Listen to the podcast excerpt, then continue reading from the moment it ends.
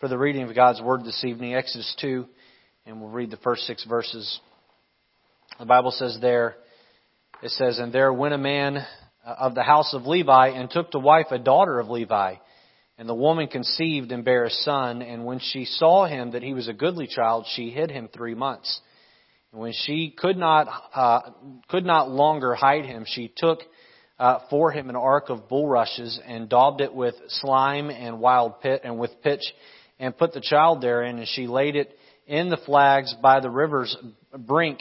And his sister stood afar off uh, to wit that, uh, what would be done to him and the daughter of Pharaoh came down to wash herself at the river and her maidens walked along by the riverside. And when he saw the ark among the flags she sent her maid to fetch it and when she opened it, she saw the child, and behold, the babe wept.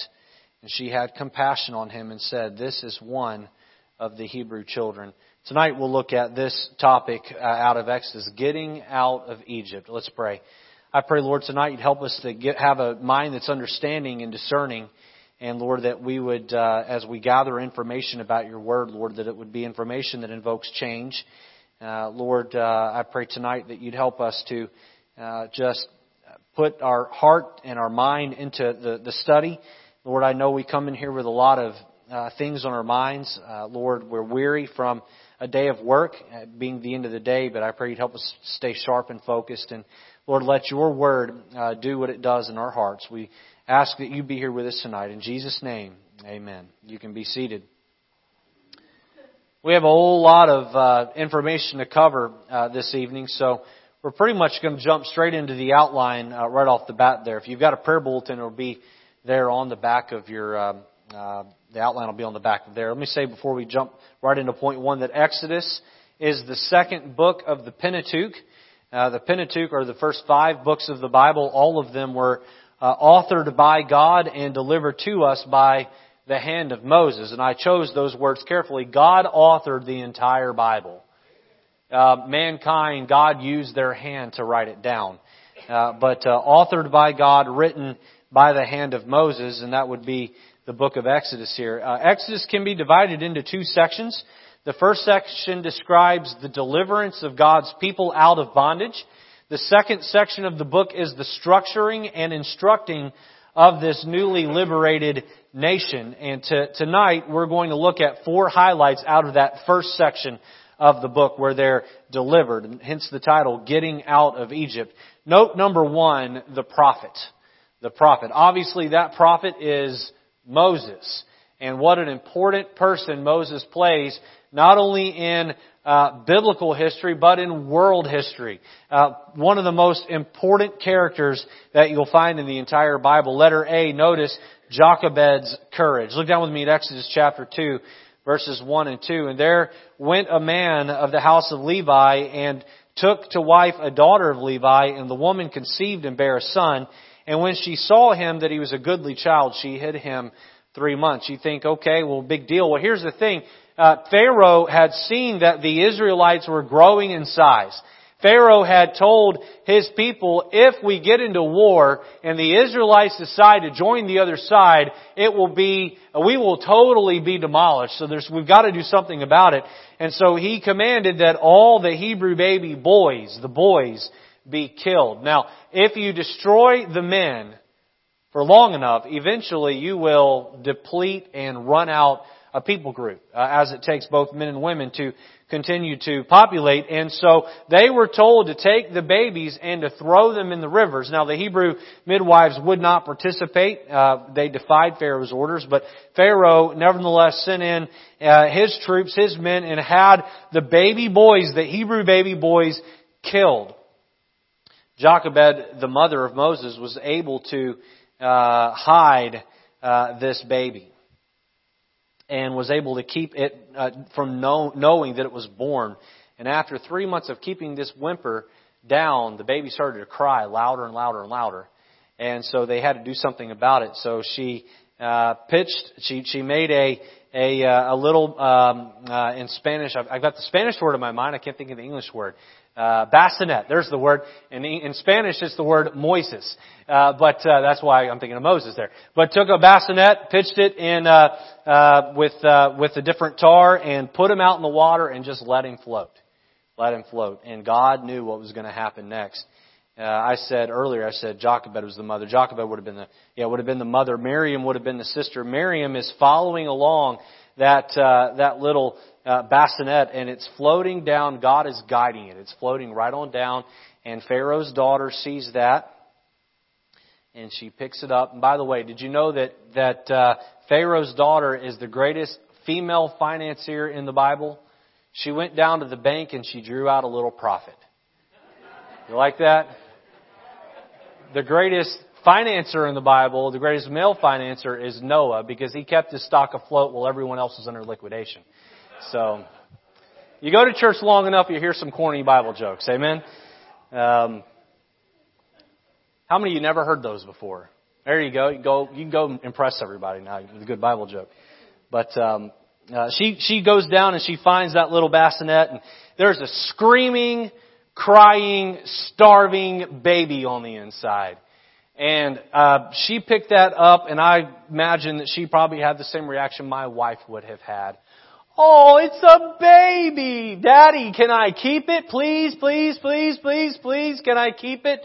And all the other Hebrew boys were being killed, but Moses got to live.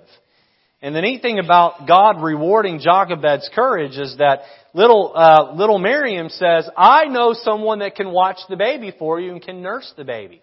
And so Jochebed was paid to nurse and nurture her own son. I want to get this in here, right here, because this is so important. To all you moms in here with small children, let me really, really encourage you on this. A child from birth to four years old, that is the critical age. Oh, it is so critical. Um, Moses was raised by Pharaoh's court and Pharaoh's secular teaching from four or five until he was 40. And at 40, he, the Bible says he chose his people. Why did he do that? Because from birth to four, his mother had his ear. That time frame is so important. I'm not here to tell you moms um, uh, how to handle that time frame and whether or not you should work. I, I will leave that between you and your spouse and the Lord. There are single mothers that don't even have that option. But I will say this: in our household, I told Angela, I said, uh, you, we, we came to agreement that she was not going to work until our our youngest was in school, and then she would need to be there to send him off to school, and she would need to be there to receive them home from school because we wanted mom, mom to be the one that instilled our principles and our beliefs into our children at that critical age. And so if you, a mom here and you have small children and you have that luxury, I would say jump all over it. Putting the right values and morals and beliefs into your child at birth at that critical age is more important than any amount of money you could make, any size house you could live in, any branding of clothes you could live in. Jochebed had courage and her courage was the reason why Moses was able to be who Moses ended up becoming. Notice letter B, Moses' cockiness. Looking out at verses 11 and 12 of Exodus chapter 2, the Bible says, And it came to pass in those days when Moses was grown, that he went out unto his brethren and looked on their burdens. And he spied an Egyptian smiting in Hebrew, one of his brethren. And he looked this way and that way. And when he saw that uh, there was no man, he slew the Egyptian and hid him in the sand. Here we have Moses. He chooses his people over the Egyptians, eh, but he's, he's being covert about it. One day he's out walking around and this is Prince Moses and he sees a uh, taskmaster who's just beating and belittling one of the Israelis. And so he comes up and he probably dismisses the Israelites away and he is verbally undressing this guy, verbally letting him have it and then his temper gets the best of him and he smites him and he kills him and he buries him in the sand. And he thinks, nobody saw it. Nobody saw it. But the problem was somebody did see it. He just didn't know it. I mean, beyond God, a human being saw it. And because Moses just a little while later hears a, uh, sees a couple of Israelis fighting amongst each other and he says, hey guys, knock it off. And they say, well what are we going to do? What are you going to do if we don't? Are you going to kill us the way you did that Egyptian? And he knew word was going to get back to dad what he had done. He knew dad would have his head. And so he ran. And he ran and he ran and he ran. And he ran until he found a, a man named Jethro. Jethro gave him uh, a job being a shepherd. Being a shepherd. Moses would live on the backside of the desert, marry Jethro's daughter. And Moses, there in that backside of the desert, God would have to retrain Moses. Letter C, we see God's correction.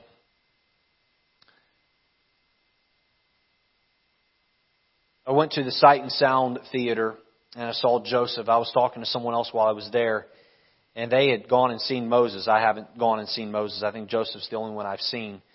Uh, but during the play of Moses at the Sight and Sound, uh, uh, God make or Jethro makes a comment to Moses, "Boy, you've got a lot to learn." He says, "You had 40 years to learn how to be a king. Now God is going to have to undo everything you learned wrong."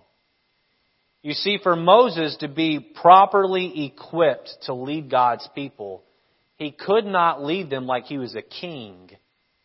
He had to lead them like a, he would lead sheep, like he would lead a as a shepherd.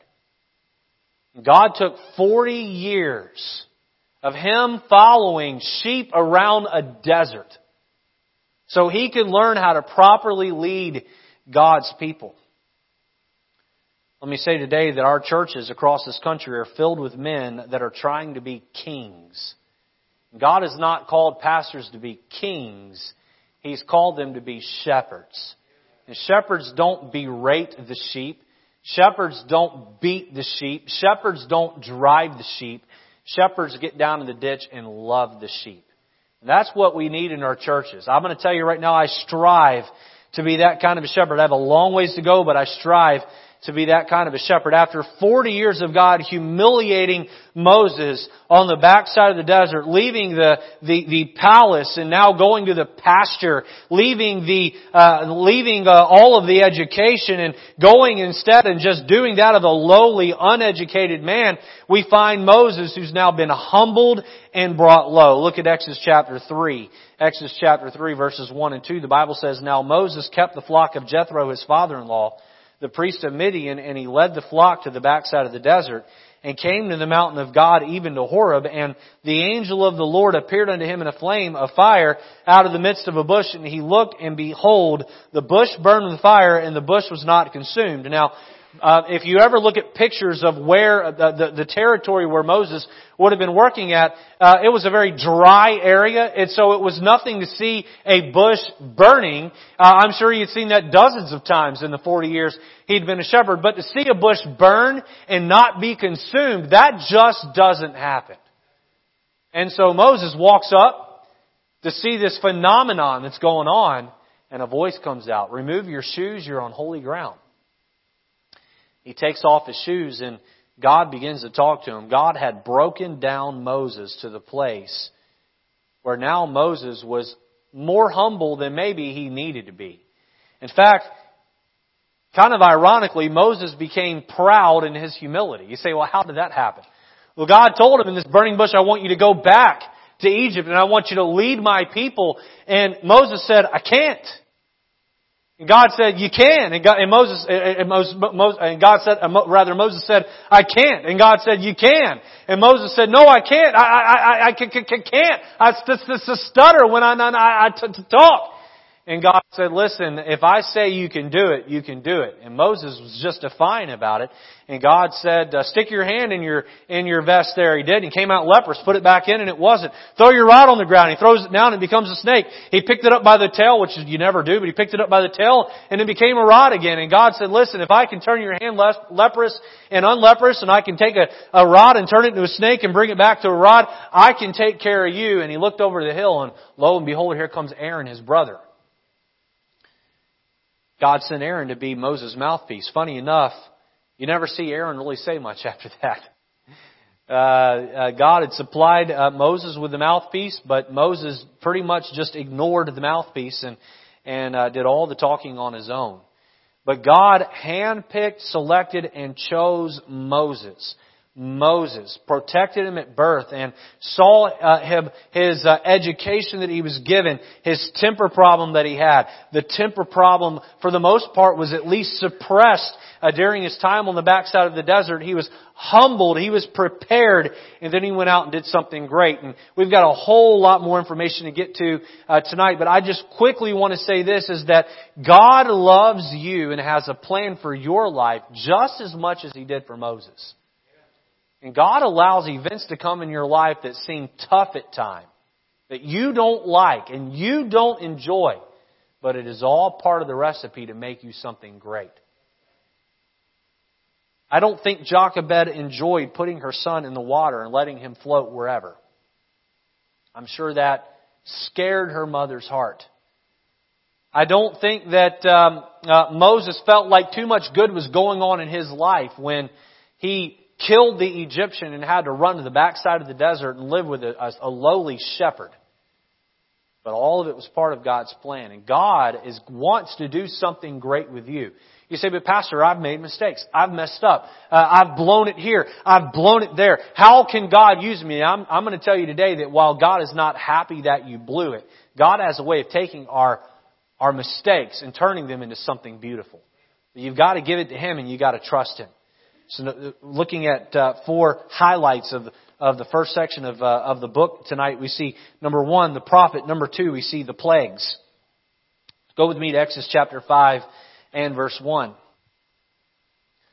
And afterward, Moses and Aaron went in and told Pharaoh, Thus saith the Lord God of Israel, Let my people go, that they may hold a feast unto me in the wilderness. So Moses walks into the throne room of Pharaoh probably the first time he was a little bit timid. Probably the first time a little bit uh, uh, shy, not real emboldened, and says to this Pharaoh sitting up on his throne, God says, let my people go. And I imagine Pharaoh and his arrogant, cocky self just laughed and said, ha, why should I do that? Are you crazy? And so the story there, the account there is that uh, Moses throws his rod on the ground and Aaron throws his on the ground and and uh, the, uh, the the magicians throw theirs on the ground and Moses' uh, rod eats up all of theirs because our God is bigger and stronger than anything that Satan can do. Then the plagues begin.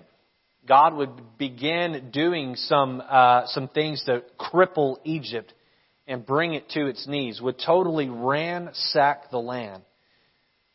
While we look through these, I want you to have one thought in mind. If you are obstinate and stubborn against God, He will bring wave after wave after wave of punishment in your life to get you to do what He wants you to do. Let's look at these. Exodus chapter 7 and verse 19.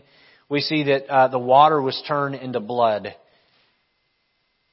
The Bible says there, And the Lord spake unto Moses, saying to Aaron, Take thy rod and stretch out thine hand into the waters of Egypt, and upon their streams, upon their rivers, and upon their ponds, and upon all their pools of water, that they may become blood, and uh, that there may be blood throughout all the land of Egypt, both in vessels of wood and in vessels of stone. Now, if you watch these documentaries that come out, they'll try to explain away the water turning to a red tint, and it was really just a, a, a, a the water wasn't balanced all right. There, there was some uh, calcium, or they'll, they'll come up with some reason. And I'm here to tell you that the water did not turn the color red only; it turned to blood, because the Bible says it turned to physical, literal blood.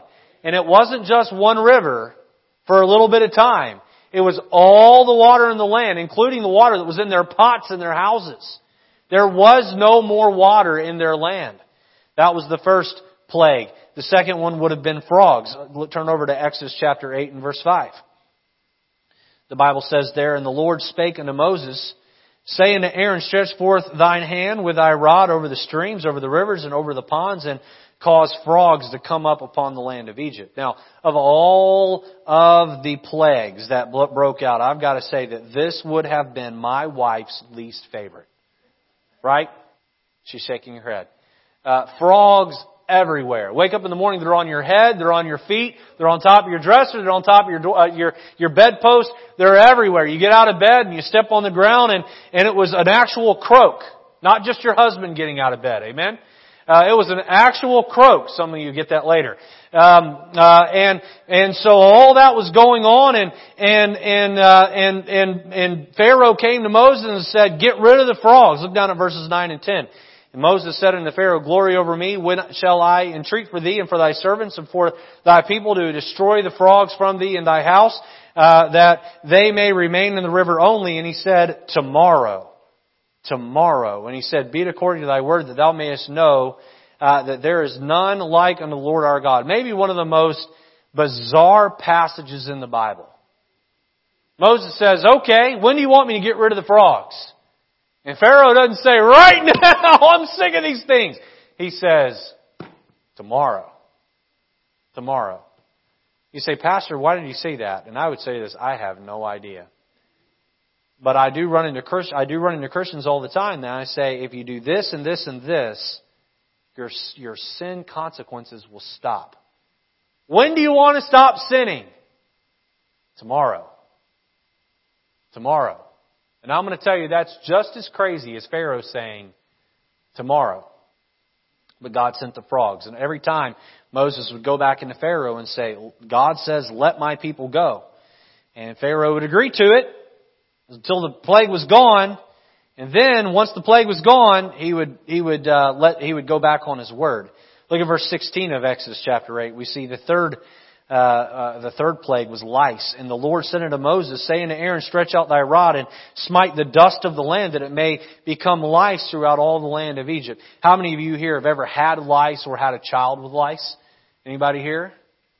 Okay, a couple of you. Don't be ashamed. Listen, sometimes your kids go to school and they get it. It's not because of your lack of cleanliness. It's because of someone else's. I had lice when I was a little boy, and um, I don't now. You can get near me, I promise. Some of you are scratching your heads because I'm mentioning lice. Um, um, I know I, I'm scratching mine because my head's itching over here. But my mom said she could see him crawling in and out of my hair, and I think she shaved my head uh, to get it all off, and so that's why I'm bald today. Amen. Uh, so that now you now you know the whole story there. But lice were was everywhere. It was everywhere. It was in everybody's hair. It was in, it was in everything, and it was just miserable. The fourth plague we see is flies. Look at verse 24 of Exodus 8. The Bible says in Exodus 8:24, and the Lord did so, and there came a grievous swarm of flies into the house of Pharaoh and into his servants' houses and into all the land of Egypt. The land was corrupted by reason of the swarm of flies. Uh, another thing my wife can't stand in the summer, those flies just come in the house and landing on your food and and just uh, uh, contaminating everything. And flies were everywhere. They were everywhere. The next plague was death of cattle. Look down at Exodus chapter nine and verse six. The Bible says, "And the Lord did that thing on the morrow, and all the cattle of Egypt died." But the cattle of the children of Israel died not. Now the children of Israel living in uh, Goshen, another uh, city nearby, but a separate city, and all their cattle lived, but all the cattle of the Egyptians died. So now God is attacking them in every way, and now God is not just making their life a little bit miserable by frogs being everywhere and lice in their hair and flies uh, zooming around them. Now, now He's attacking their pocketbooks because their cattle are dying. Next, God goes after their personal comfort. The next plague would have been boils. Look down at Exodus chapter 9, verses 8, 9, and 10. The Bible says, And the Lord said unto Moses and unto Aaron, Take to you handfuls of ashes of the furnace, and let Moses sprinkle it toward the heaven in the sight of Pharaoh, and it shall become small dust in all the land of Egypt, and shall be a boil breaking forth with blains upon men and upon beasts throughout all the lands of Egypt. And they took ashes of the furnace, and stood before Pharaoh, and Moses sprinkled it up toward heaven, and became a boil breaking forth with blains upon man and upon beast. How many, uh, I'm not going to ask you to raise your hand, but I wonder how many of you here have ever had shingles or some serious form of boils? Uh, uh, just you, you think of Job sitting there with a pottery scraping out the pus and it being head to toe all over his body. The people were miserable. Listen, uh, you know how sometimes there's a political leader and he's making decisions and you have all these people that are protesting. We don't have we we never have that go on in America. I'm, I'm thankful for that. But uh, you have all this protest going on, right? And they're holding up their signs. I imagine maybe outside of Pharaoh's palace there were people holding up these protest signs saying, "Hey, let them go already. We're sick of the boils. We're sick of the flies. We're sick of the frogs. We're sick of the lice. Let them go. It's just not worth it anymore." But Pharaoh was a stubborn man, and it wasn't going to happen. The next, uh, the next plague that uh, God unleashed on Egypt because of their uh, because of the obstinate heart of Pharaoh was hail. Hail, H-A-I-L. Look at Exodus chapter 9, verse 22. The Bible says, And the Lord said unto Moses, Stretch forth thine hand toward heaven that there may be hail in all the land of Egypt upon man and upon beast and upon every herb of the field throughout the land of Egypt. And Moses stretched forth his rod toward heaven and the Lord sent thunder and hail and the fire ran, uh, uh, uh, ran along upon the ground and the Lord rained hail upon all the land of Egypt. So there was hail and fire mingled with the hail, very grievous such as there was none like it in all the land of Egypt since it became a nation and the hail smote throughout all the land of Egypt and uh, all that uh, was in the field, both man and beast, and the hail smote every herb of the field and brake every tree of the field. Uh, only in the land of Goshen, where the children of Israel were, was there no hail. So you have all this hail falling out of the sky. It's killing everything it hits, or creating de- great devastation. De- great devastation, and so the land is beginning to look more and more and more like it's been in a, a war zone. As God is just ransacking and destroying the land of Egypt because of the obstinate, stubborn, cold-hearted heart of, uh, of Pharaoh. The next one that was sent was locust. Exodus 10:12. Exodus 10:12. The Bible says, "And the Lord said unto Moses, Stretch out thine hand over the land of Egypt for the locusts, that they may come up upon the land of Egypt and eat every herb of the land, and even all that the hail hath left." So now there, uh, uh, the, between the hail and the locust, all of their agriculture was gone. And if you study Egyptian history, you see that was a big deal uh, to the Egyptians. They had their irrigation systems and the waters that would come in through uh, the rainy seasons and it would cause the, the, uh, the herb of the, of the land. Now, Egypt was a great uh, country because of the money they could make and God was taking away their finances because of their obstinance. The next one was darkness. Exodus chapter 10, 21 through 24. And the Lord said unto Moses, Stretch out thine hand toward heaven, that there may be darkness over, all, over the land of Egypt, even darkness which may be felt. And Moses stretched forth his hand toward heaven, and there was a thick darkness in all the land of Egypt three days. They saw not one another, neither arose any from his place for three days. But all the children of Israel had light in, in their dwellings, and Pharaoh called unto Moses and said, Go ye serve the Lord, only let your flocks and your herds be stayed, let your little ones uh, also go with you. So uh, g- God is beginning to break down the heart of Pharaoh uh, uh through his obstinate heart there uh, because of the darkness for three days. I love how God does things in sets of threes. It's all throughout the Bible. It's all throughout creation around us. It's it's amazing, and it all is picture points to the three days of darkness where Jesus was dead, and obviously he came back to life. The last one and the biggest one, and the one that broke Pharaoh, was the death of the firstborn. Look at Exodus chapter 12 and verse 29.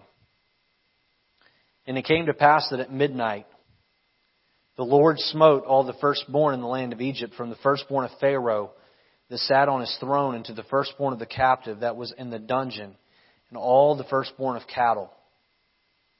Someone might say, How could God allow death and carnage like that? And I would say this God told them exactly what to do to keep their children safe. And I have to tell you, my mind is blown on this one. If I've watched Moses take a hand of ash and throw it in the air and it become boils, if I've watched nine plagues that Moses predicted to happen or or raise a rod toward happening happen. And Moses says, get a lamb and kill it and get some hyssop and wipe the blood on the doorpost. Listen, I may not believe in the God of Moses, but I'm doing it to keep my son safe. For every family that didn't do it, it was on them. Was on them. Likewise, God has told us, repent, put your faith and trust in Christ on that cross that represents that doorpost and be saved. For all those that refuse to do it, it's on them. Let me draw one more point out here about the plagues before we move on. And this is very important. I really would feel like I'm not doing the, the, the Bible study justice if I don't do this. Take your Bible back over to Exodus chapter 8 and verse 15. Now, if you go back a couple more chapters, uh, sake of time, we don't have, we could really turn this into a whole sermon, but uh, God told Moses when he called him back at the bush, he said, I'm going to harden Pharaoh's heart. And someone would say, and Calvinists will jump all over that, see, God chooses to harden some hearts and doesn't. But please understand something is that God knew what Pharaoh would do on his own. And Pharaoh hardened his own heart before God would harden it. Look at chapter 8 and verse 15. But when Pharaoh saw that there was respite, he hardened, he, Pharaoh, hardened his, his own heart, and hearkened not unto them as the Lord had said. Look down at verse 32. And Pharaoh hardened his heart. At this time also, neither would he let the people go. Look at chapter 9 and verse 34. Chapter 9 and verse 34. And when Pharaoh saw that the rain and the hail and the thunder were ceased, he sinned yet more and hardened his heart, he and his servants. Now turn over to Exodus chapter 10 and verse 1. And the Lord said unto Moses, Go unto Pharaoh, for I have hardened his heart. Now wait a minute. Doesn't, didn't the Bible say that Pharaoh had hardened his own heart? You see, God had allowed Pharaoh to harden his own heart. God was involved in the process. Look down at verse 20 of, of Exodus chapter tw- uh, 10, and we see now that the, the whole tune changes. But the Lord hardened Pharaoh's heart so that he would not let the children of Israel go. Look down at verse 27 of, of Exodus 10. But the Lord hardened Pharaoh's heart, and he would not let them go. So it started out with Moses hardening his own heart, and then God stepped in and expedited the process that much quicker. Tonight I'm here to tell you is that God does not intentionally send anybody to hell. Let me just throw this in there as well. Pharaoh crossed a line with God that he could not go back. He passed a point of no return. And I'm going to speak uh, in broad terms here because uh, I don't believe it's my place to dictate where that line is. But I do believe there is a line that people can cross where they are given the gospel and given the gospel and given the gospel and given the gospel. And they understand it clearly. And they reject, reject, reject, reject, reject. And God says, I'm done. I'm not convicting your heart any longer. You have heard and heard and heard. Now, we don't know where that line is. And we should not try and guess where that line is. But if you're here today and you have heard and heard and heard and heard and heard and you have rejected and rejected and rejected and whatever the reason is. And listen, I'm speaking to church folk tonight. I'm speaking to folk that are here all the time. But there are deacons that have gotten saved. There are pastors' wives that have gotten saved. I've even heard of pastors that have gotten saved. And so if, if that can be the case, you may be here and you're a church member and you have heard and heard and heard and you are scared to death about being embarrassed uh, about uh, people finding out that you just got saved after years of church membership. Listen, I wouldn't go to hell for anybody. There's not a person in here I would be worried about your opinion of me and, and allow myself to go to hell. And I'd say tonight, don't push God any farther. If you're playing games with God, get down to this altar and get your heart saved. Because the day might come where the Holy Spirit just doesn't convict you anymore. You can call on the name of the Lord, but if He's not convicting you, the Bible says the Spirit draweth all men unto repentance. That chance would be gone. And Pharaoh crossed that line. Don't cross that line with God. Number three, we're going to hit quickly here. The, histori- the historical periods of miracles. Now, for those of you here tonight that are new uh, uh, babes in Christ, uh, maybe those that I know some people listen to the messages online uh, that don't go to our church. If you're listening to the message online and you maybe struggle to understand, uh, I w- wouldn't even call it Baptist doctrine, just biblical doctrine, because Baptist doctrine, good Baptist doctrine is Bible doctrine. Those that don't really understand the whole concept of miracles, uh, miracles were only used in uh, certain eras in the Bible because God was trying to get a larger point across. Miracles performed by men does not happen anymore. Now, miracles still happen today, but there are miracles that are performed directly by God. Where God reaches down in some invisible way and He'll take cancer from someone or He'll give someone strength back in their legs. I've heard of instances where you have some guy sitting in a service who doesn't speak English. He's there with a friend and the pastor starts preaching the gospel and the guy understands the sermon just long enough as the gospel's being given and he gets saved. Those are miracles done by God. But mankind performing miracles the way Moses did, though that was specific to what God was trying to accomplish in the Bible. Uh, do you have an A, B, C, and D in your outline there in front of you? Let me give you those quickly here. Letter A is the Exodus of the Israelites. The Exodus of the Israelites. Moses performing these miracles really, I believe, if I'm wrong, someone can correct me after church, I believe this is the first time in the Bible that a human being performs miracles. God was using, can you imagine what's being seen there? Dust being thrown in the air and it being turned into boils? People, what's going on here? But God was using these miracles performed by His men in order to get His people out of, of Israel. Letter B, the reestablishment of God's authority over His people. Once you get beyond the striking of the rocks and all of those things, really once you get beyond uh, where the the uh, they go through the the the, the, uh, the river there uh, the Jordan River, you don't really find any more miracles that I'm aware of until uh, performed by a man that is until you get to uh, the time where Israel had totally rebelled and run from God, and God sends in His prophets. And uh, I wrote two names down here. They may not have been the first ones to perform miracles, but Elijah and Elisha they performed a whole lot of miracles. What what was the purpose of those miracles being performed? Well, it was to reestablish the reestablishment of God's authority over his people. You might remember Moses calling down fire there on Mount Carmel and uh, the, the the water being licked up, and then uh, Elijah praying the, the rain back, and all those things, uh, and all of the miracles that Elijah performed. It was God showing Himself real. The third uh, era in the Bible that I have here, where God performs miracles, is the exile of the Israelites. You might remember Babylon, where they came in and they carried away uh, the children of Israel there uh, uh, the, the, the, out of the nation of Judah. And what happened there is you had some miracles that were performed. You had the three Hebrew boys that were thrown in the fiery furnace, and they weren't burned up.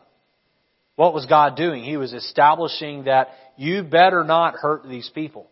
You have Daniel in the lion's den. You have Daniel in the hand that came out of the nowhere and wrote on the wall there to Artaxerxes, I believe it was. And Daniel said, uh, "Mene, mene, tekel upharsin," and told him what it meant. And out they, out, uh, and God used that time uh, with the exiled Israelites to, to, as a way of showing Himself uh, real through uh, His prophets. Letter D would be the early days of the church. Now, Jesus would walk around and He would heal people. He would give his disciples uh, the ability to go out and cast out demons and heal people. There's uh, uh, where Peter would walk by and the, his shadow would be cast on people and they would be healed. Uh, uh, we know that uh, there were many, many miracles that were performed. What was the purpose of those miracles? Well, it was for, so that that early church could really be established and grow. The larger point here is this. If you see somebody on TV smiting someone in the head and saying, be healed. They are not performing miracles. The Bible tells us in 1 Corinthians uh, that uh, when that which was perfect has come, that which is in part shall be done away. Miracles is one of those things that's just been done away with.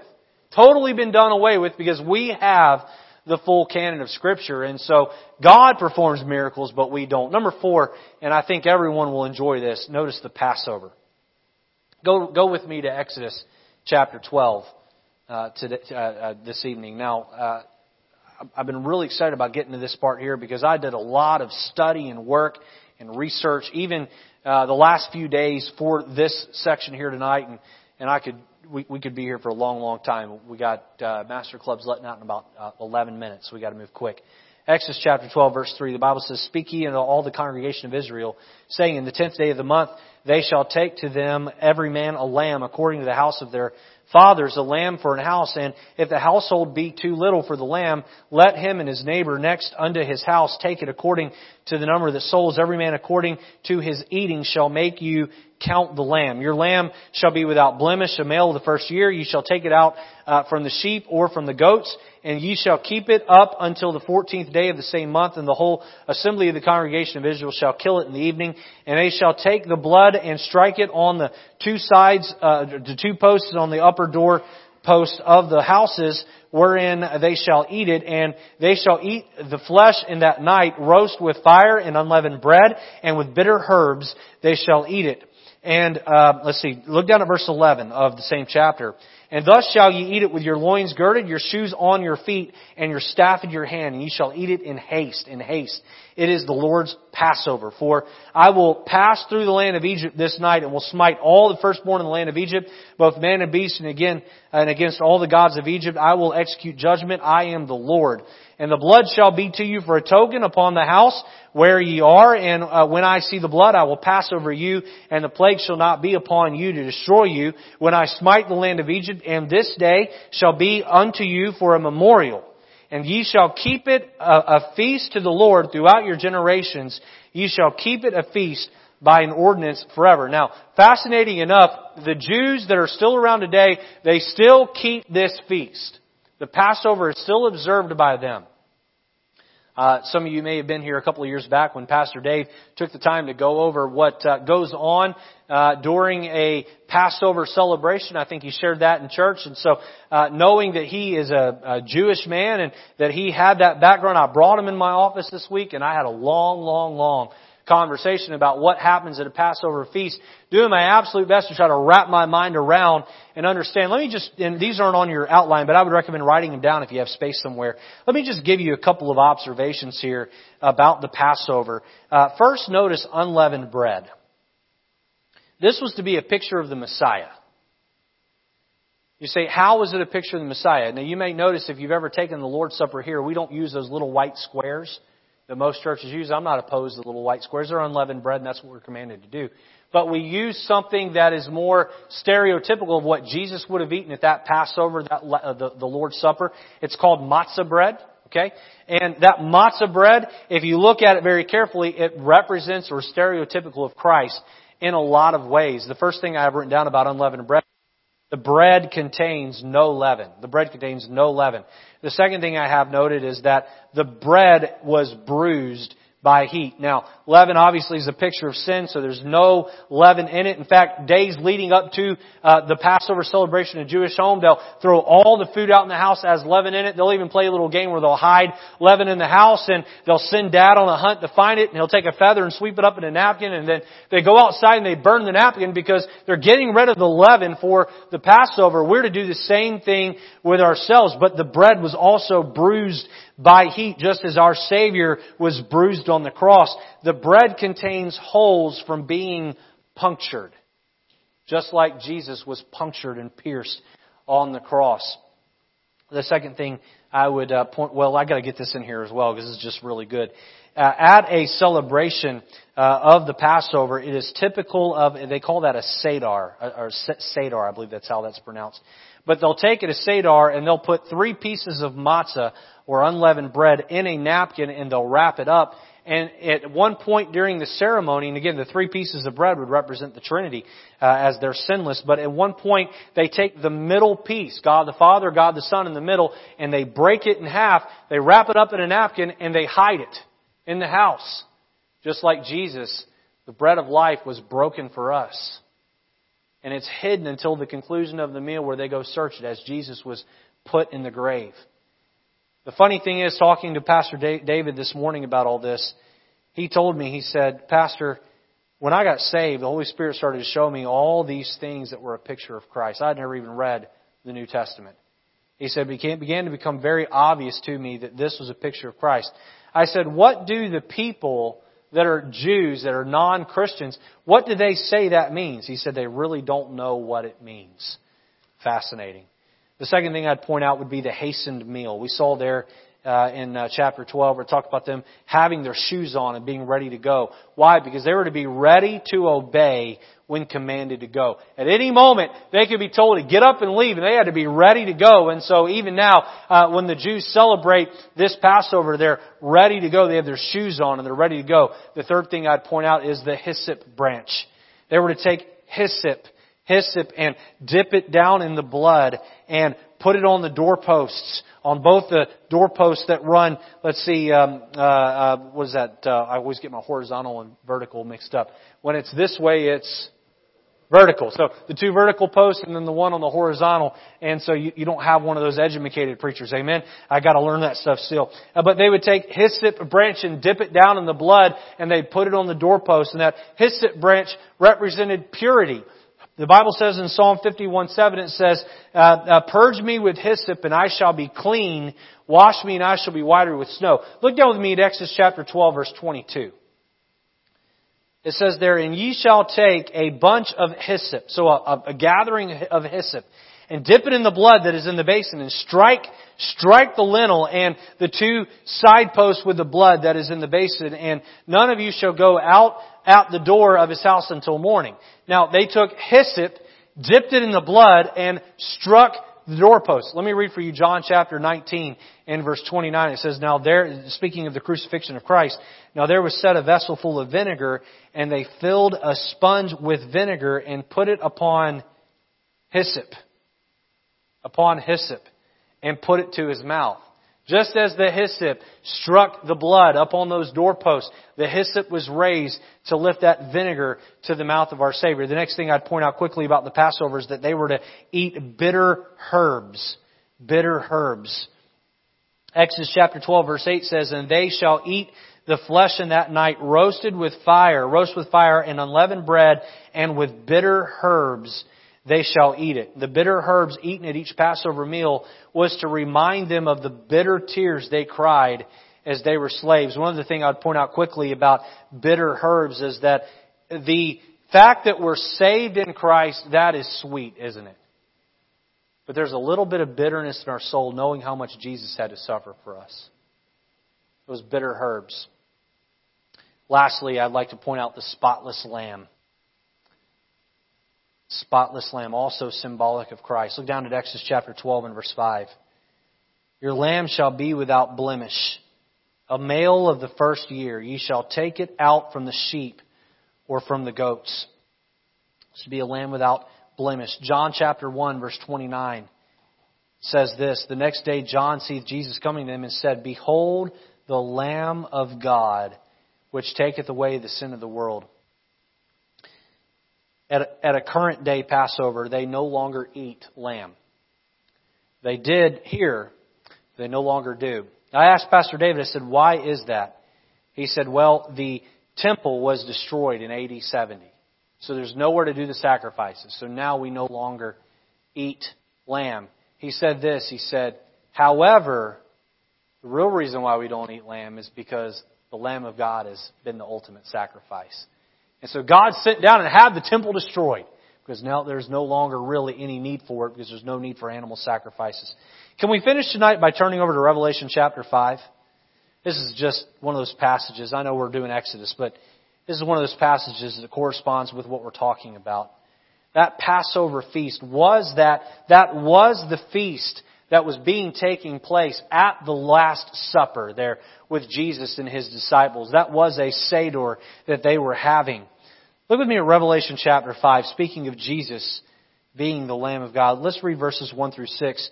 Uh, you read silently, I'll read aloud. And I saw on the right hand of him that sat on the throne a book written within and on the backside, sealed with seven seals.